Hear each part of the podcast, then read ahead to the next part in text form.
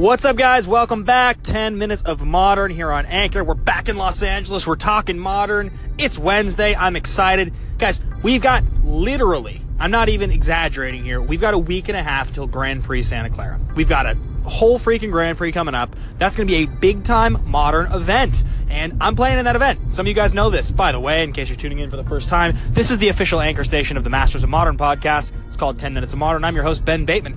I was trying to decide if I was going to play a deck like Jeskai or if I was going to play some sort of loam base uh, grind deck. And I'll tell you what, I was considering it, but then Alex left town. I don't have the cards to build Jeskai. I don't really have the full cards to build most decks. Uh, I have put more of a collection together than I used to have, but really, when it comes down to it, the only time I buy cards is if I'm specifically building a deck. And I don't really much want to try to build a deck like Jeskai out of the cards I have. It would probably be very expensive. Things like Celestial Colonnades and Through the Breaches and Emrakuls are extremely expensive. So, that being said, what it looks like is I am going to be taking some form of this grindy loam based Jund deck to Grand Prix Santa Clara, which means I need to come up with a version of this deck that is not so reliant on the graveyard because the version that's reliant on the graveyard right now is a little too susceptible to graveyard hate. However, I have good ideas. Uh, I did take the deck last Thursday to the Modern Night at the local shop. I'm planning on probably doing the same thing tomorrow night, and I'm quite excited about it.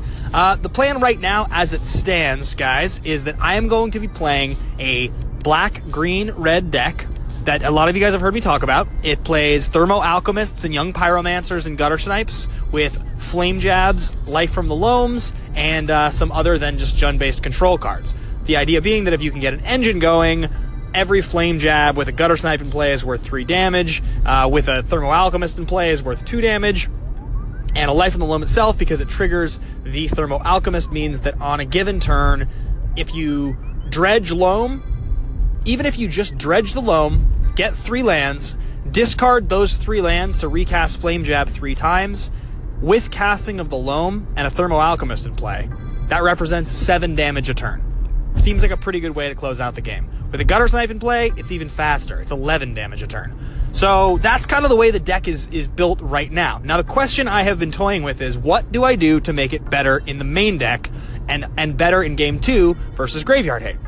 The conclusion that I came to that I thought was really cool that I've not yet, get, got, not yet gotten to test, but I have been telling you guys about, is that I think Sprout Swarm seems like a really fun idea. I love the idea of being able to convoke using the tokens that I'm making to make these tokens, and then every time I cast Sprout Swarm, trigger my things. It's another recursive. It's another recursive spell that doesn't live in my graveyard, so it seems quite good. That is definitely one thing I am heavily considering. The other thing I'm considering is that maybe playing Raven's Crime, one black target player discards a card with retrace. The same ability as Gutter Snipe is better than playing Gutter or better than playing sorry, not Gutter Snipe, Flame Jab. Now I like Flame Jab a lot, and I think that if I build this deck, it's more it's more than likely that I'll have the full four of each between the main deck and the sideboard.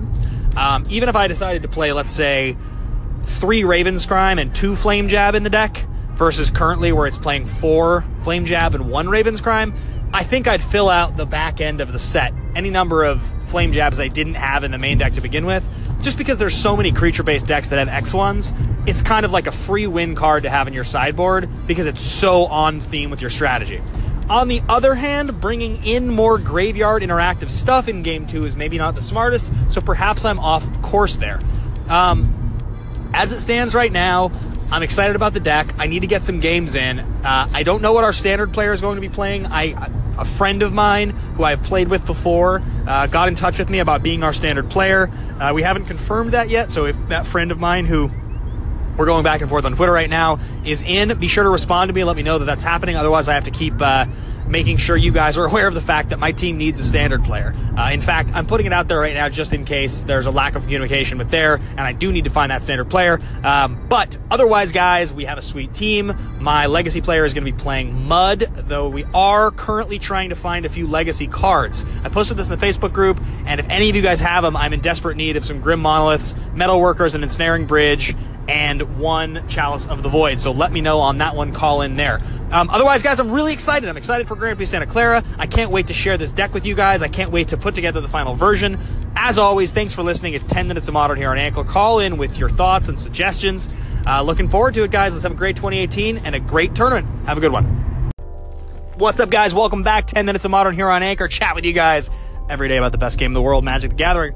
Chat with you guys right now about this idea of this Loam deck. I've been talking about it for now for a couple weeks. It looks like the deck I'm going to be taking with me to Grand Prix Santa Clara. I've been trying to come up with what I think the best things to do with the deck are, and one thing I've been noticing consistently is that in game one, when I cast Young Pyromancer, it doesn't feel very impactful.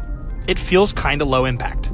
Now, it's a little surprising considering Young Pyromancer is such a good card, and in a deck that's playing retrace spells and Life from the Loam, you'd think I'd be able to get a lot of tokens really quickly. Those tokens are fine to block with, and I don't even necessarily know that I'm wrong. I've only played a handful of games with the card, so it could be that Young Pyromancer and the ability to use those 1 1s to block and stay alive is actually more important than I know. But as I was thinking about it, if I was to dredge a life from the loam and cast uh, Flame Jab three times with Pyromancer in play, it doesn't represent any threat that turn. It's just a bunch of 1 1s. It gives my opponent time to set up shop for a big block, and unless I have some way to take advantage of my tokens, it's just flooding the board with something for my opponent to ignore unless it actually gets problematic. 1 1 tokens are fine, but this is. It doesn't feel right now when I think about it like that's a high impact thing to be doing. It's interactive, it's cool, you get a lot of value, but how good is it really? So, what are some of the cards that we can think of that, if they were on the battlefield at the time I was to dredge a life from the loam and cast a retrace spell three times? Because that's kind of the premise of the deck. How many things can this deck do that are taking advantage of me casting four spells in a turn? Okay, what are some of the best ones? One that came to mind for me was Kiln Fiend. What if I had a Kiln Fiend on the battlefield? I dredged a life from the loam, cast it, and then I cast three copies of a retrace one mana spell. It manages to represent 13 damage unchecked. 13! Not to mention, because the deck as it stands currently is playing quite a few pieces of spot removal, if I'm holding, let's just say, a Fatal Push, and they have one blocker, if I play the Fatal Push the same turn, I can potentially attack for 16. Now, that does obviously require me to have 6 mana, but at the point in the game that I'm dredging a life from the loam, maybe that's possible. I don't know. Maybe I don't cast all of the retrace spells and one of those spells goes to the cost of a fatal push. All I know is thinking about the incremental value of casting four spells in a turn, I have to have a very high impact engine in my deck. As it stands now, obviously Gutter Snipe is one of the best ways to do it, but it's a three mana do nothing card. Kiln Fiend's a two mana creature. One of the best things about Thermo Alchemist in this deck is that it comes down on turn two and very often does about six damage. If it stays on the battlefield for three turns, it's going to do six, seven, or eight damage, which is really quite good for a two drop, especially in a grindy deck. Now I'm trying to think about what other cards am I not considering for the two drop slots, or even the one drop slots for that matter. All I know is thinking about more ways to cast more spells to get more triggers is what this deck should be all about. And Kiln Fiend, for right now, is the best one I've come up with on two mana that really represents a clock. I don't know if it's the right clock, but it could be.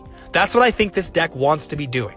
This deck wants to be looking for explosive ways to use its grindy mid-range engine to end the game in a matter of one or two turns. There you have it, guys. That's my current thought experiment on the Life from the Loam Jund experimental deck. Uh, the deck that I will be playing at Grand Prix Santa Clara. Very excited about it. Can't wait to hear your guys' thoughts. Call in, as always. Let me know if you like the station, favorite if you like what you're hearing, and find me on Twitter at Ben Bateman Media. Thanks a lot, guys. Have a great night. We'll keep talking magic. What's going on, guys? Welcome back. 10 Minutes of Modern here on Anchor. Excited to be talking to you guys on this Thursday morning. We are talking Modern, the best format in the world, the best game in the world, Magic the Gathering. I'm your host, Ben Bateman. I host the Collected Company podcast, The Masters of Modern. I'm here to talk to you about the Modern deck I'm taking to Grand Prix Santa Clara next weekend. I mentioned last night to you guys that I settled on this uh, Jund Retrace deck that is playing Life from the Loam and all kinds of fun things. And uh, as I continue to explore the options with that deck, I am working every single day to try to figure out what the best version of this to play at the event is going to be. The basis of the deck for those hearing this for the first time is that you're using Life from the Loam and Retrace spells to effectively get value out of casting four spells a turn. So if you if you dredge a Life from the Loam, cast it, get back three lands, and then cast either Raven's Crime or Flame Jab three times in a row, it allows you to cast four spells in a turn. Which ultimately means if you have anything that triggers off of casting non creature or instant and sorcery spells, you get a ton of value. So Gutter Snipe is the most interesting card, right? That's the one that you guys know about. It's one red, uh, two colorless for a 2 2 that allows you to uh, deal 2 damage to each opponent every time you cast an instant or sorcery spell. It's a great card, but it's a 3 drop that does nothing when it enters the battlefield, which is something that we know in Modern is not historically good enough. Even if it has high, imp- high impact, like Monastery Mentor or something like Geist of St. Traft. it's always a fringe card that struggles to see play, though Geist has shown up more recently. Gutter Snipe, obviously, if you can untap with it and dredge, dredging a life from the loam and casting a spell three times does a lot of damage. You get eight damage out of that, or if it's if it, in the case of Flame Jab, you get eleven damage out of it. This is why we're also playing um, Thermo Alchemist, and we were playing Young Pyromancer. What I the conclusion I've been coming to is that Young Pyromancer is not really all that interesting. So I've been trying to come up with another two drop to play. I considered Kiln Fiend because it seems like an interesting, very high impact card, but if they have even one chump blocker mid game, I don't really get a lot of value out of it. Uh, Monastery Swiftspear is another card that's interesting, but again, a chump blocker doesn't really do much for me, and uh, that's just kind of the way it is. Now, one of the listeners of the podcast here did post the idea of playing Firebrand Archer. I believe that's the name I'm going to check right now. So yeah, Firebrand Archer. It's a 2-1 for one red, one colorless that every time you cast a, a non-creature spell deals one damage to each opponent. Now there's a couple things that are interesting here. One, this plays along with Thermo Alchemist and Gutter Snipe in the sense that it deals damage to your opponent without targeting your opponent. So a Leyline of Sanctity doesn't actually do anything for them. It does prevent you from casting Flame Jab targeting them, but if you jab targeting yourself or Raven's Crime targeting yourself, which is not great, you can still get the triggers over and over again. So that being said, is that card good enough to replace Young Pyromancer in the deck? The obvious answer would be no. It's not good. It's a two, it's Firebrand Archer is a classic trap card that's not even close to good enough for competitive play. On the other hand, am I getting more value out of the three or four damage a turn out of that card once I go infinite than I am out of making three or four tokens? I'm not really sure. The tokens keep me alive, but in the in the plan of playing Sprout Swarm, perhaps Firebrand Archer is more what the deck wants to do. It does feel like getting four more copies of Thermo Alchemist, which means if all of a sudden I have eight ways to generate damage after turn two, maybe I'm in a better position. I'm not really sure. I, I've been considering it. The obvious answer to me is that absolutely not. Firebrand Archer seems like a terrible card it's a classic limited card that's probably not even quite good enough for limited, and I can't imagine it does what I want it to do. Thermo Alchemist has opportunity to deal multiple points of damage per turn on top of it being a decent blocker early. Uh, that to me feels like what the deck wants to be doing. However, if I went to a version of the deck that played four Thermo Alchemist, four Firebrand Archer, and four Gutter Snipe, and just went full soloist, so to speak, on that plan, maybe I'd be in a better position. Maybe that's exactly what the deck wants to be doing, and I have to just make that bold decision of going all in on the plan. I'm not really sure. What I want to know, guys, is do you think there's any world in the context of the deck we're talking about here where Firebrand Archer or a lower impact card, a card that is not even remotely played in tier 1 decks, and not even like a fan favorite card like Gutter Snipe, like everyone's tried to make Gutter Snipe work, but Firebrand Archer, which is like pretty much just a bad magic card, is there a chance that that's the card I should be playing in the two drop slot in this deck? I want to know what you guys think. Do you think there's that card or another card in the same vein that I should be playing? Share your thoughts here. Favorite the station if you guys like what you're hearing. Find me on Twitter at Ben Bateman Media. Let's keep talking magic every single day. Looking forward to a great tournament next weekend and an awesome 2018. Happy holidays, guys. A little more modern content coming at you in just a second.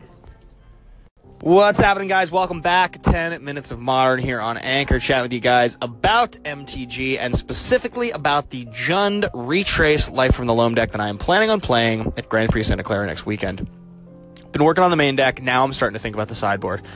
There is a card that I have been considering for the last week, and it is Golgari Charm. So, Golgari Charm is one of the Cycle of Charms from the Return to Ravnica set. It is black and green for an instant, you choose one of the three modes. One of the modes is destroy target enchantment. One of them is all creatures get minus one, minus one. And the last mode is regenerate each creature you control. Now, if I get rid of Young Pyromancer in the deck, and the deck becomes a I guess if I was playing the 2 1 Firebrand Archer, minus 1, minus 1 to all creatures is pretty bad.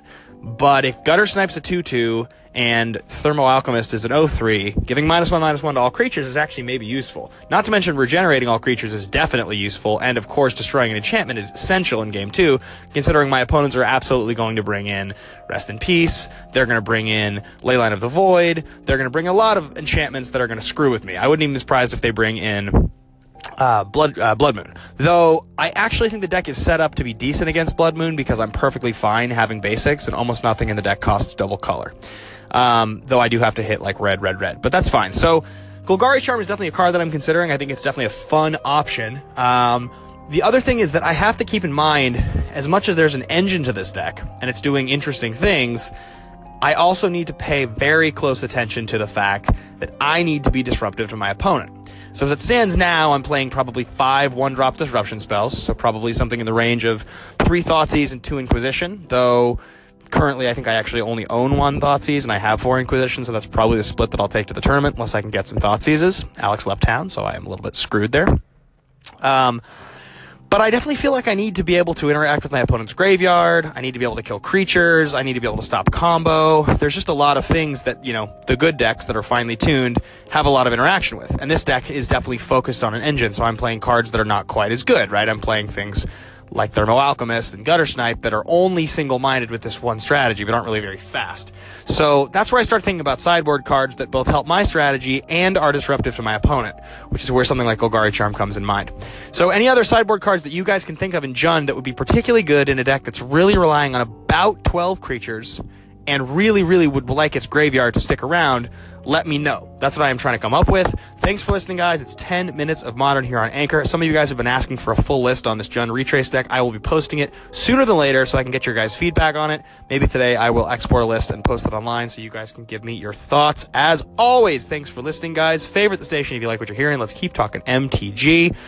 Happy holidays, guys. Looking forward to it. What's up, guys? Last couple thoughts here before I head into Disneyland, the happiest place on earth. Very excited about this Jund Retrace deck. Uh, it plays Life from the Loam. It's trying to get the same lands back over and over again. And one of the things that historically these decks have done in Legacy, in the aggro Loam decks, they would play Wasteland. Obviously, you can just play Wasteland over and over again. Well, we don't have Wasteland in Modern, but what we do have is Ghost Quarter. And Tron being one of the best decks makes me feel like even though there's a three color mana base in this deck, I probably need to be playing 24 or 25 lands, and I probably need to be playing three or four Ghost Quarters in the main deck because Tron is a very problematic matchup, not to mention that Search for Azcanta is a real thing in the Jeskai decks, and I think that getting rid of it is kind of important. Not to mention that there are tons of problematic lands, and if in some decks, in some of the big three color decks, if I can get an engine going where I am ghost quartering and life in the loaming every single turn against my opponent, I'm just going to start strip mining them. They're not going to be able to do anything. So I actually think that probably playing three or maybe even four ghost quarters is the smartest thing to do. The question is in the main deck versus the sideboard, how many ghost quarters do you play? My gut feeling would be go up to 25 lands, play three ghost quarters in the main, and just go ham. Because like that's the that should probably be the move in modern. Like I'm trying to think, what do I do against a Tron deck? And it feels like against a Tron deck, I probably need to have Ghost Quarter. Um, whereas certain decks like Merfolk, for instance, it's not going to be super relevant. I suppose ghost quartering one of my own lands so that I don't get Spreading Seas is kind of important, and I could see that being useful. Um, but as it stands right now, I feel like probably playing three Ghost Quarter in the main deck with a land count of 25. Now, if I don't play three Ghost Quarters, if I play one Ghost Quarter, I think I can play 23 land because I'm playing Faithless Lootings in the list as it stands now. But I actually think that this deck probably wants four Ghost Quarters between the main and the sideboard. Just my thoughts as I look at lists and see a whole bunch of Search for Azcantas running around. And of course, Tron, Affinity, uh, Jeskai with Celestial Colonnade. Just there's a lot of decks that play man lands where it's probably necessary to get rid of them. So those are my thoughts. Again, guys, call in with yours. Share them with me. Let me know. Do you like the deck idea? Do you think I'm missing anything important? Favorite the station if you like what you're hearing. Let's keep talking magic. Talk to you guys soon.